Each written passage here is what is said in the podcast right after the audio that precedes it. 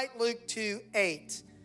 And there were in the same country shepherds abiding in the field, keeping watch over their flock by night. And lo, the angel of the Lord came upon them, and the glory of the Lord shone round about them, and they were sore afraid. And the angel said unto them, Fear not, for behold, tonight my message is going to be on the message of Christmas, and here it is.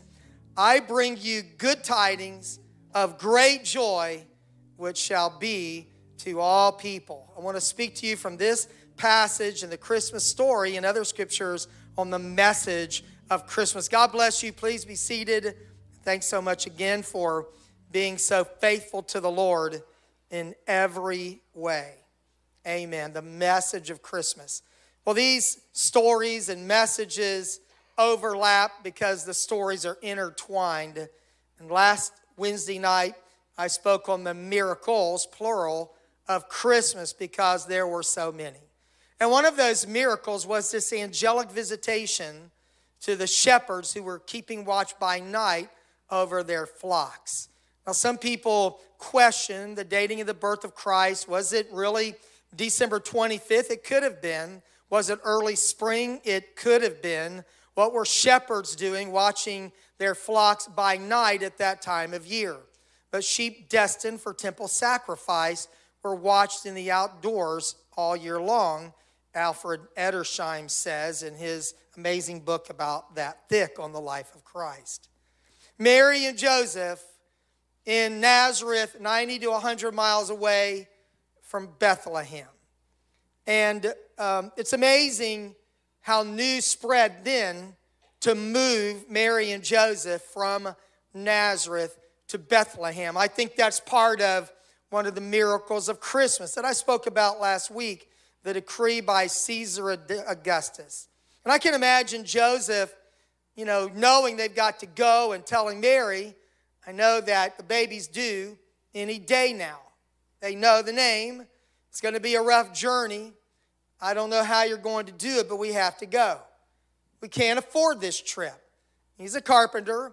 When the sacrifice is offered after the birth of Jesus, it's 2 turtle doves. It's the offering of the poor. We don't have a place to stay.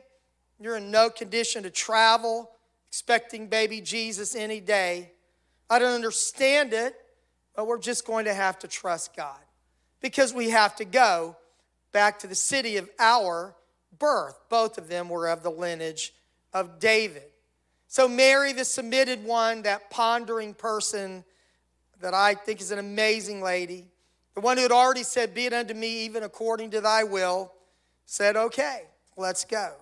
And so go they did, fulfilling that prophecy of Micah 5:2 that Jesus would be born in Bethlehem. And when the wise men come and ask questions from the theologians that Herod assembles, they find out that it's going to be Bethlehem. So now here they are, and God in his sovereignty can move whatever he needs to move to fulfill his will. And I spoke about that quite a bit last week about God's will and through the centuries how God has always had his way with Pharaoh in Egypt and Cyrus in Persia and Caesar Augustus. And Joseph takes his betrothed wife. Marriage has not been consummated. A rugged journey of several days down to Bethlehem, Luke 2:4-5. And Joseph also went up from Galilee, out of the city of Nazareth, unto Judea, unto the city of David, which is called Bethlehem, because he was of the house and lineage of David, to be taxed with Mary, his espoused wife, being great with child. Verse 6. And so it was that while they were there, it doesn't say on the first night, but while they were there, the days were accomplished that she should be delivered. She brought forth her firstborn son and wrapped him in swaddling clothes and laid him in a manger. There was no room for them in the inn. The Christmas story, the good news, is how God reduced himself to a single cell to enter the womb of Mary for Christ to be born in Bethlehem. And how would anyone know that this had taken place without this angelic announcement, this miracle of Christmas, again, that I talked about quite a bit last week? A virgin has conceived. An emperor has issued a decree. Mary is in position in Bethlehem. Wise men are planning a trip from the east. They've seen his star, probably at the time of his birth. By the time they arrive in Bethlehem, Jesus is a young child in a house, not in the barn. Mary's there. Joseph is probably off working, but they're now planning this big trip. This is time for a really big announcement from heaven, but it's not going to be to anybody you would think. You know, it's not to Caesar, not to all these famous people. It's going to be to these lowly blue-collar shepherds, people much like many of us and how we were raised. This powerful message, this announcement. And I think I talked about this a little bit, but shepherds were somewhat looked down upon. You remember when Joseph is talking about his family to Pharaoh, he tells him, we've always been shepherds. And the Bible said that shepherds are an abomination to the Egyptians. When you talk about looked down upon by the non-Jewish people in the world, shepherds were a despised class of people. So they're watching their flocks by night near Bethlehem, divided into shifts, no doubt. And on this lonely hillside, a single angel appears and makes this announcement to the shepherds, Luke 2:9. Lo, the angel of the Lord came upon them. The glory of the Lord shone round about them, and they were sore afraid. Last week I spoke about the glory. It was in this message, but I didn't really want to take a lot of time except to tell you that the glory of God that has always been and always will be shone on that hillside that day. The glory that Abraham, and it was in the tabernacle and in the temple, that joins us when we gather together in the name of Jesus Christ. That glory shone around about them, and they were shaking in their sandals that day. The angel said to them, verse 10, fear not, I bring you good tidings, good news, of great joy which shall be to all people. For unto you this day, and this is born this day in the city of David, a Savior who is Christ the Lord. And then it's interesting that he says, this is going to be a sign unto you. Now, I don't want to take a lot of time to talk about swaddling clothes, but obviously this was not something that they would have expected. An angel, a Savior, but now we're in a stable, we're in a feed trough. He's lying in a manger. He's going to be wrapped in swaddling clothes. Maybe the infant wrap of the poor, strips of cloth wrapped around this baby. This is going to be a sign to you. You shall find the babe wrapped in swaddling clothes, lying in a manger. With all this fanfare, you would think that Jesus, the king of the world, would be born in a palace, and of course, we're not. But this is the infant wear of the poor, swaddling clothes. And that was going to be the sign to them that this was God in flesh, a Savior born, that he would be wrapped in this cloth, he would be lying in a manger, and we know from the story there was no room for them in the inn. I was trying to explain to Camden, our grandson, what swaddling clothes were this week. Just in a random conversation, he heard it and he said swaddling clothes, except I don't think he calls them swaddling clothes, but he tries. But I could tell that he was not in a very spiritual frame of mind. He was in the flesh, he was not in the spirit. And I just quit. I just gave up. And I decided I would save the swaddling clothes sermon for another day. Verse 12, lying in a manger. I tried to explain to Camden what a manger was. But once again, he was not in the spirit like he was on Sunday. So I gave up on that. But Camden, a manger is where the animals come and eat. And it's nasty and dirty. And I'd already given up about this point. And they slobber, but I didn't say that. And he said, they put hay in there. I said, yes, we hope they did put hay in there. But to us, a manger sounds sweet in 2022. But then we know exactly what it was. And we should never forget how Jesus Christ came. And then there's this angelic host that joins this single angel, and then they speak to them. I wish they were singing, but it doesn't say. They're saying, verses 12 and 13, glory to God in the highest. Verse 14, I'm going all the way there. and on earth peace, goodwill toward men. Peace on earth, goodwill toward men. Thousands of angels visible to the shepherds. And on this earth that is full of trouble, there will be peace and there will be goodwill toward men. That's the story that the shepherds heard. And after they saw Jesus, that's the good news that they would spread to everyone. But tonight I want to talk to you about the message of Christmas, that it is good news of great joy for all people. It's good news of great joy for all people. Good news, great joy, all people. Now I know that you know news is big business and bad news is good business, right? Reporters say if it bleeds, it leads. If a story is gory, it will make a really good story. It will sell. And there's a reason for bad news. Several years ago, I was thinking about good news and bad news and studied and spoke about this, but I thought I want to look at this again. So there's a 2020 study, and it says that a cross-national study suggests that consumers around the world have stronger psychophysiological reactions. Isn't that a great Wednesday night Bible study word? When negative news is told rather than positive news. So they did a study in countries around the world, and they found that it is not just a North American phenomenon, that we tend to listen, to pay attention. We tend to react emotionally. Even your skin is affected, they say, when they've done these tests, by bad news. We have a bias toward negative content, and we think it's more important.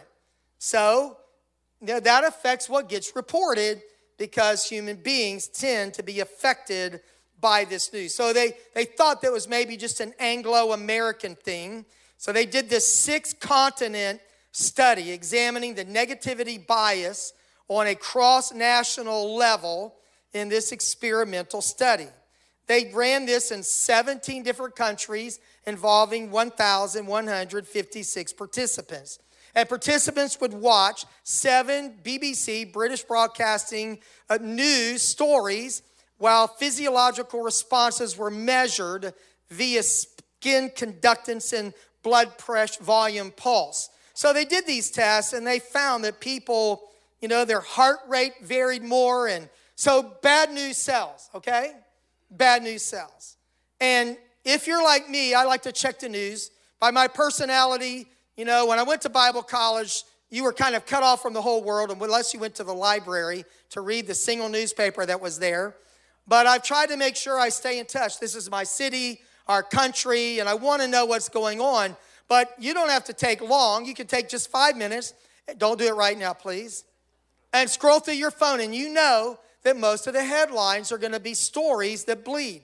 They're going to be stories of negative things. We're affected more by those negative stories. In New Testament times, if you would have read the news surrounding the birth of Jesus Christ, if you read the Jerusalem Post way back then, you would have found all kinds of bad news. The Roman government killing devout Galilean Jews. A tower in Siloam collapsing. The news of that day was slavery is up, human rights are down. Divorce is up, marriage is down. All kinds of prejudice is up and love is down. Superficial religiosity is up and pure religion is down. That is a world into which Jesus Christ came. And then the big news of this executive order issued by Caesar Augustus to go back to your original town and pay a hefty tax. That was the news of the day. And so, when the angel spoke to the shepherds, and he said, "Behold, I bring you good news of great joy, which shall be to all people." It was a powerful word that every one of us have been changed by ever since then. Luke 2:10 again, the angel said unto them, "Fear not, for behold, I bring you good tidings," good news, "of great joy, which shall be to all people." The birth of Jesus Christ was good news for one supreme reason. And they are found in these words that is going to bring good news of great joy. When Mary was expecting the baby. And Joseph, this just man, is appeared to by an angel. The angel says to Joseph, "Do not fear to take Mary as your wife. That which is conceived in her is of the Holy Ghost." And then the angel said to Joseph, Matthew 1:21, "And she shall bring forth a son. Thou shalt call his name Jesus, for he shall save his people from their sins." The good news is that Jesus Christ brought more than just a little bit of hope or a word that you could share, but he brought the power of the gospel. So this good news of great joy for all people is not just an encouraging word. It is a power that comes to our life that Jesus Christ will save us from our sins. Romans 1:16, "For I am not ashamed of the gospel of Christ, for it is the power of God unto salvation to everyone who believes, to the Jew first and also to the Greek." Paul wrote to the Thessalonians in 1 Thessalonians 1:5, "For our gospel, our good news, came not unto you in word only, but also in power and in the Holy Ghost and in much assurance, as you know what manner of man we were among you for your sake." That power can only come through the gospel of Jesus Christ. So tonight I want to remind every one of us what we all know, that Christmas time, the birth of Jesus Christ, the good news is that the Holy Ghost can change your life.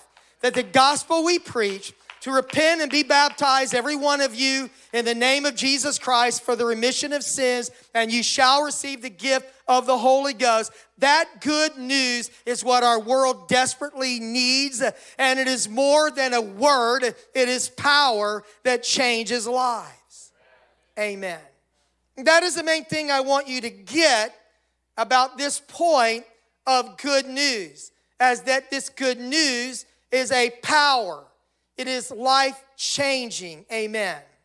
Now, there are a lot of organizations that work with well-meaning people, and they're well-meaning organizations.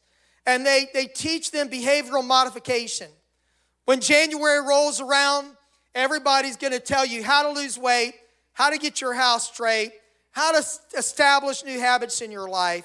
And all of us can modify our behavior, and we can be better disciples of Jesus Christ. But you cannot be a saint without the Holy Spirit. Cannot serve God without the Spirit of God at work in your life. And for all the well-meaning organizations that try to help people, they tell them that you're just one bad decision away from falling back into your old patterns again. They will tell them, once an alcoholic, always an alcoholic. And for all the good things that they try to do, those organizations do not have the power to make them a new creation in Jesus Christ. So everybody that has been through a course like that has this fear hanging over their head that what they used to be, they still are, just trying to stay away from a bad decision or a trigger of depression or something that would cause them to fall back into a cycle of defeat. And I'm not saying this as a criticism. I'm only saying this to tell you that the good news that we've received and the good news that we preach is more than that. It is a power that makes them something different. Hebrews 2:14, not on the screens, but speaking of the Lord Jesus Christ. "For as much then as the children," people like you and me, "are partakers of flesh and blood, he also himself likewise took part of the same, that through death he might destroy him that had the power of death, that is the devil, and deliver them who through fear of death were all their lifetime subject to bondage." We should never forget that regardless of how a person comes to God, the Spirit of God, this good news, has the power to deliver them. Amen. It can deliver them out of a destructive relationship. It can deliver them out of an addictive habit that they're in. It can change their life forever. It will deliver them in the same way that God's people, the Israelites, were delivered out of Egyptian bondage, something they cannot get out of on their own. The power of the gospel delivers sinners out of the power of sin. It is good news, amen. That's what this good news says, that we preach a power that will change your life. You will not be the same as you used to be, amen. God will give you the power to embrace the promises of God, a power to change your life, amen.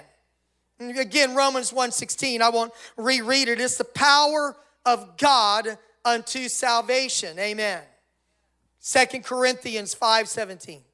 I know you know this verse, but this verse amazes me. Therefore, if anyone is in Christ, he is a new creation.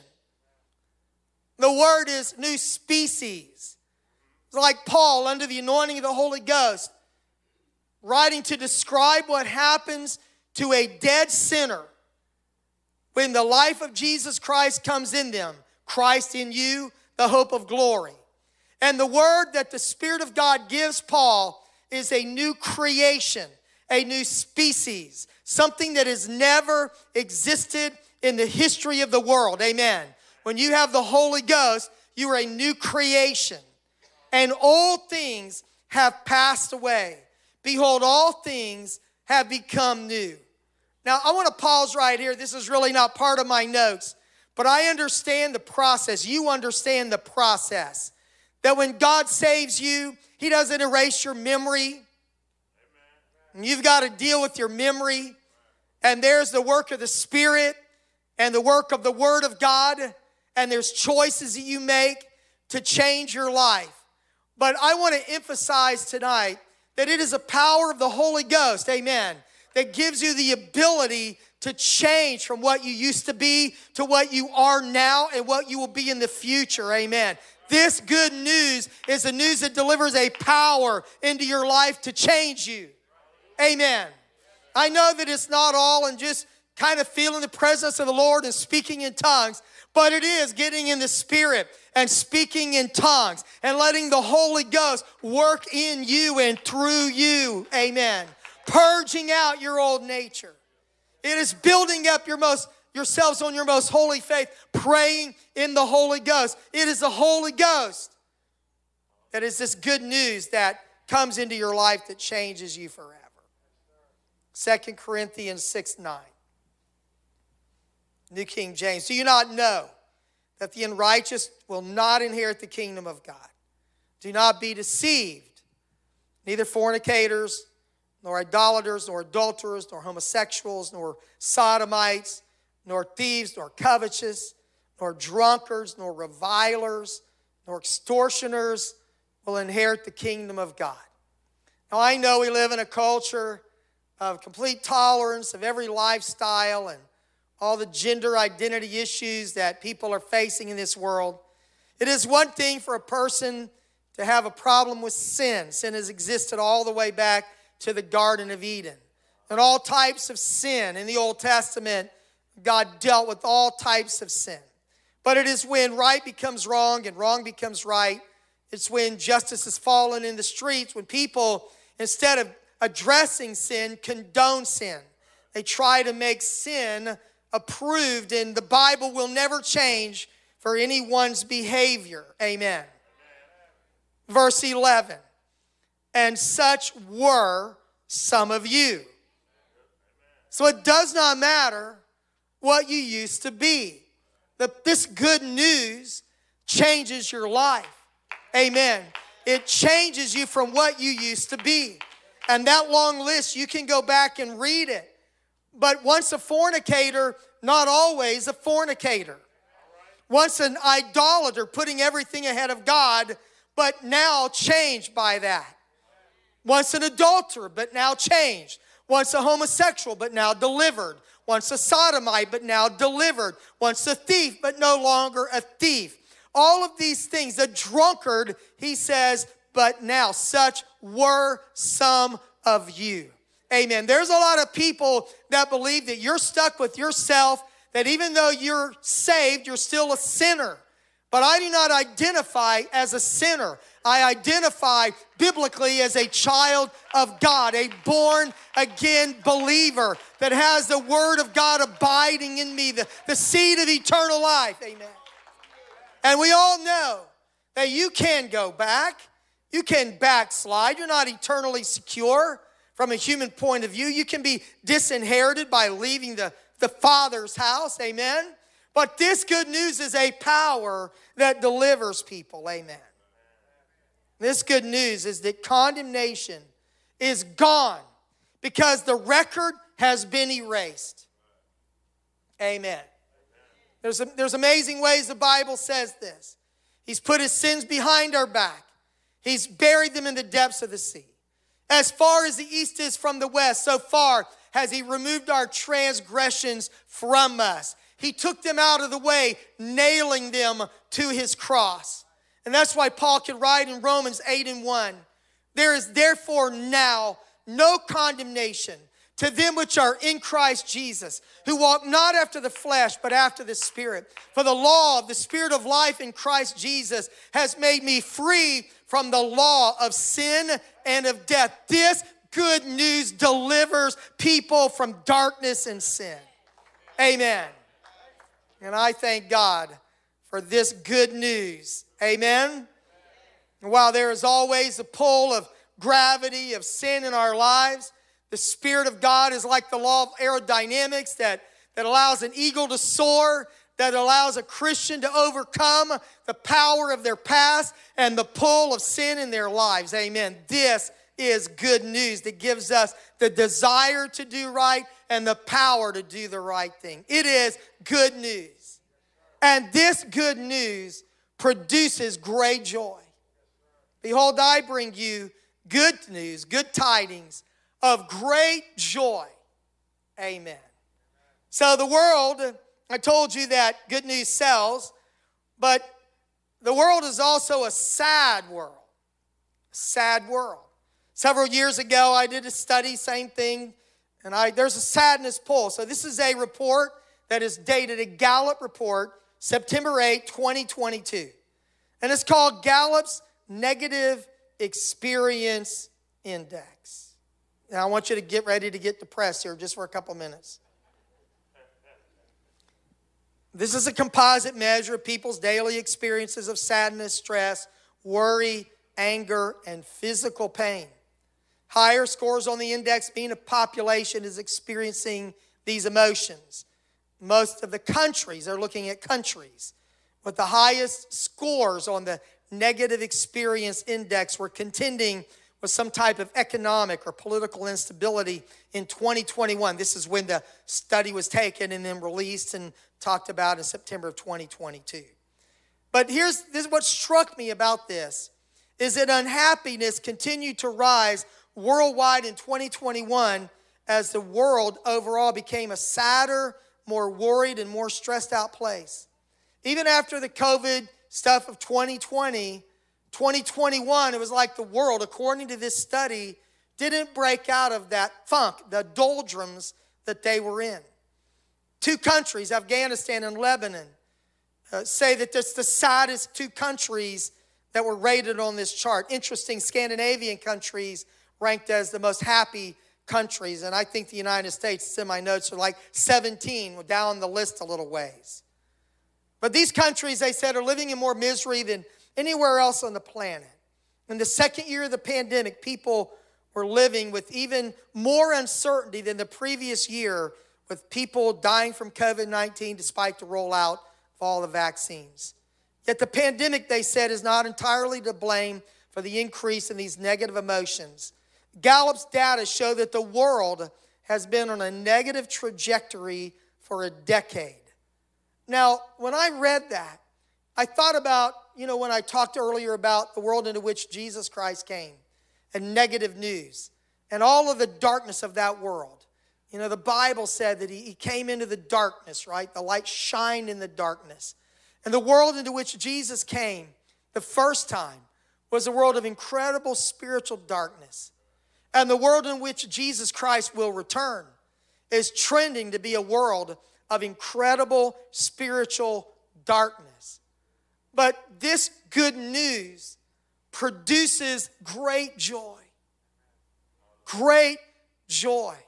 Not just joy, but great joy. And this great joy comes when you know that your record of sins has been erased. This great joy comes when you know the penalty, which is hell, a lake of fire, when the penalty of sins has been removed. This great joy comes when you know that you've been reconciled to God and have peace with God, that you're no longer enemies, you're no longer estranged from God, but you are in a right relationship with Him. Now, the Bible said if our hearts condemn us, God is greater than our hearts. We know that Satan is the accuser of the brethren. My experience in ministry and as a human being is that there's plenty of stuff in life to try to make us feel unworthy, undeserving. We can't quite measure up to what we ought to be. The bar seems to always be raised a little higher. But tonight, I want to remind you that it is the good news that produces great joy in our lives. Amen. And if you will put your focus on what you have, which is salvation, and not on what you don't have.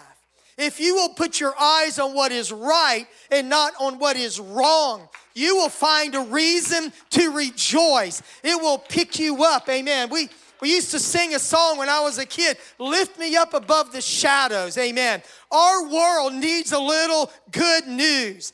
And people like you and me who have received that good news, we need to rejoice in our salvation that God has redeemed us by His blood. It is good news of great joy. Praise God. Your name is written in the Lamb's Book of Life.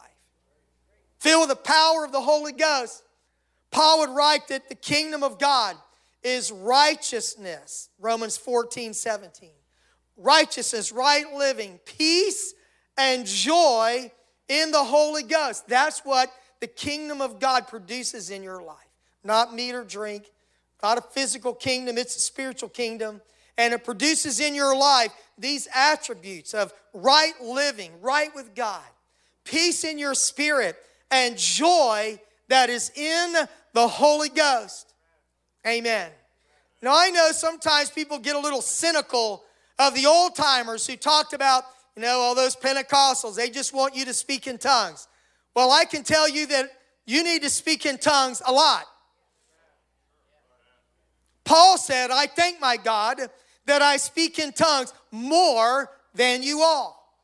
And when you speak in an unknown tongue, you edify yourself. You build yourself up, like Jude 20 says, building up yourselves on your most holy faith, praying in the Holy Ghost. I know it's not all in speaking in tongues, but it's not all praying with the understanding either. Paul said, "I do both." Amen. So I want to encourage you that it is the Holy Ghost. It's righteousness, peace, and joy that is in the Holy Ghost.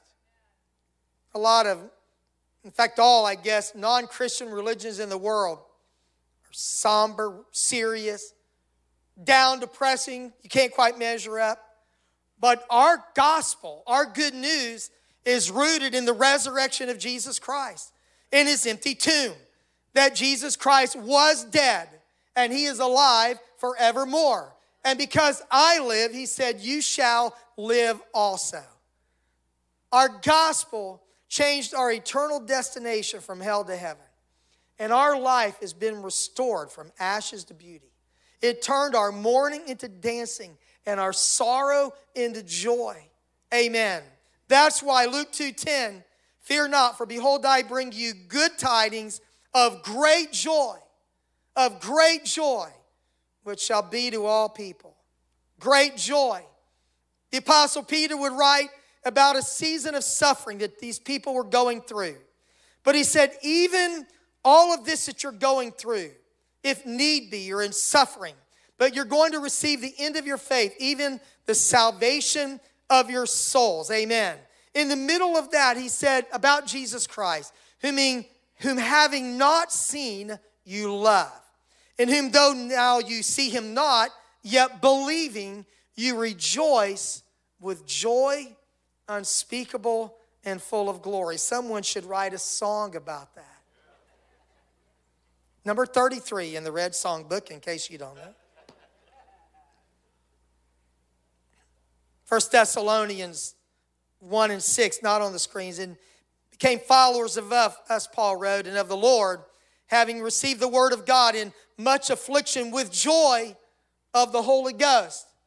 See, how does joy and affliction coexist? With the Holy Ghost. This is good news of great joy. Power to tread on serpents and scorpions. And the disciples came back from a little missionary journey. The 70 did. And they were so excited. And they told Jesus about all the power that they had. And he told them, this is great. But don't rejoice in this. But I want you to rejoice that your names are written in heaven. Sometimes when I'm speaking to ministers in some type of a leadership setting, I say to them, you know, there are days when you feel like the devils are coming out and everything is bowing down at the name of Jesus as you speak it. But then there are some days that you feel like that's just not happening. And Jesus knew there would be days when you felt like it wasn't all power and glory.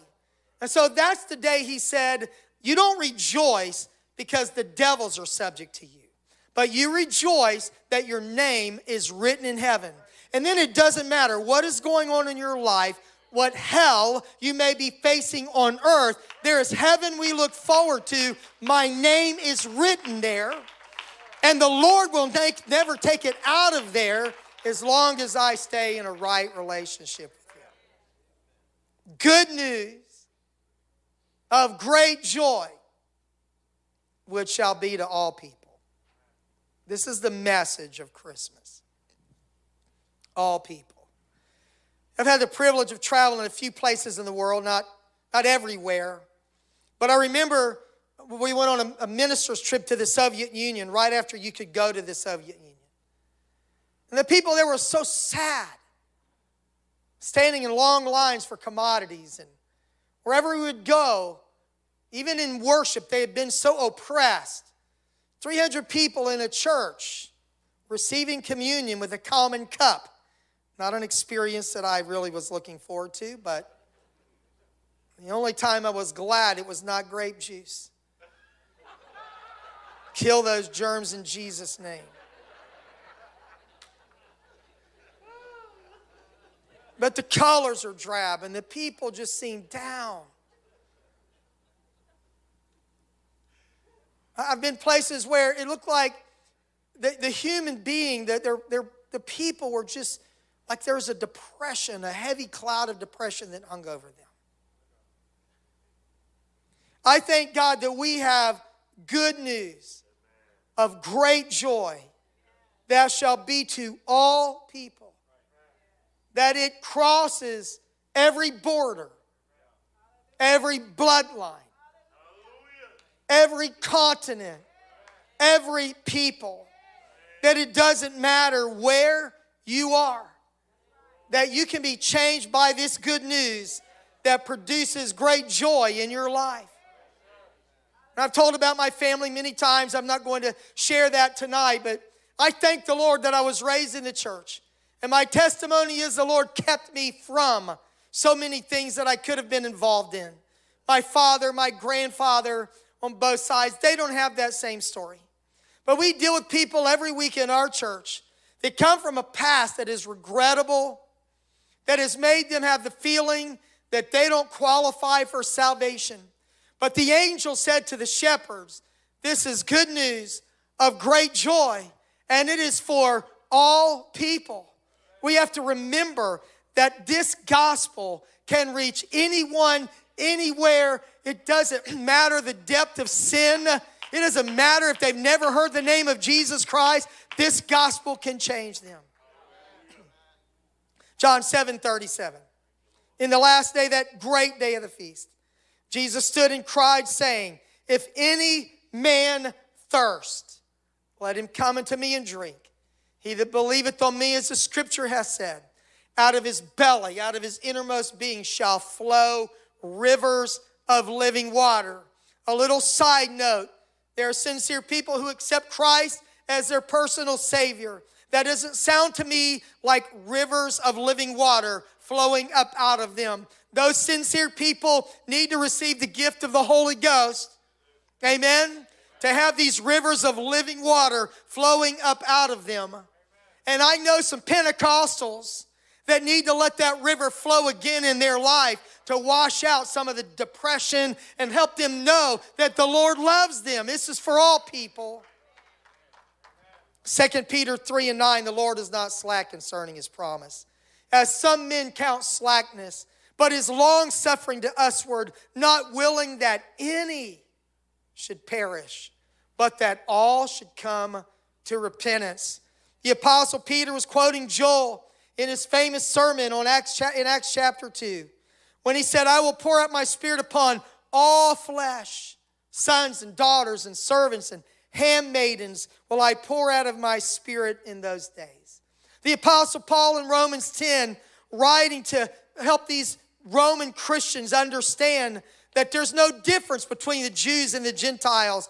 Romans 10:12, Paul said, for there is no difference between the Jew and the Greek, for the same Lord over all is rich unto all that call upon him. For whosoever shall call upon the name of the Lord shall be saved.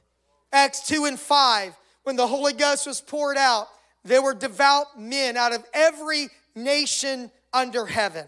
And when we get to heaven, Revelation 5:9, they sung a new song, saying, Thou art worthy to take the book and to open the seals thereof, for thou wast slain and hast redeemed us to God by thy blood out of every kindred and tongue and nation and people. Revelation 7:9, after this I beheld, and lo, a great multitude, which no man could number, of all nations and kindreds and peoples and tongues, stood before the throne and before the Lamb, clothed with white robes and palms in their hands. Not my message, but white robes of righteousness and palms in their hands, symbolic of victory, amen, not of defeat. A palm, not a psalm, but a palm in their hands. And then the Bible ends like this, toward the end, Revelation 22:17. The Spirit and the bride say, come. And let him that heareth say, come. And let him that is athirst come. And whosoever will. That's the qualification. Do you want to go to heaven? Do you desire good news of great joy for all people? Then this gospel is for whosoever will. The message of Christmas. There are a lot of miracles of Christmas. But the message of Christmas is a message of good news, of great joy for all people.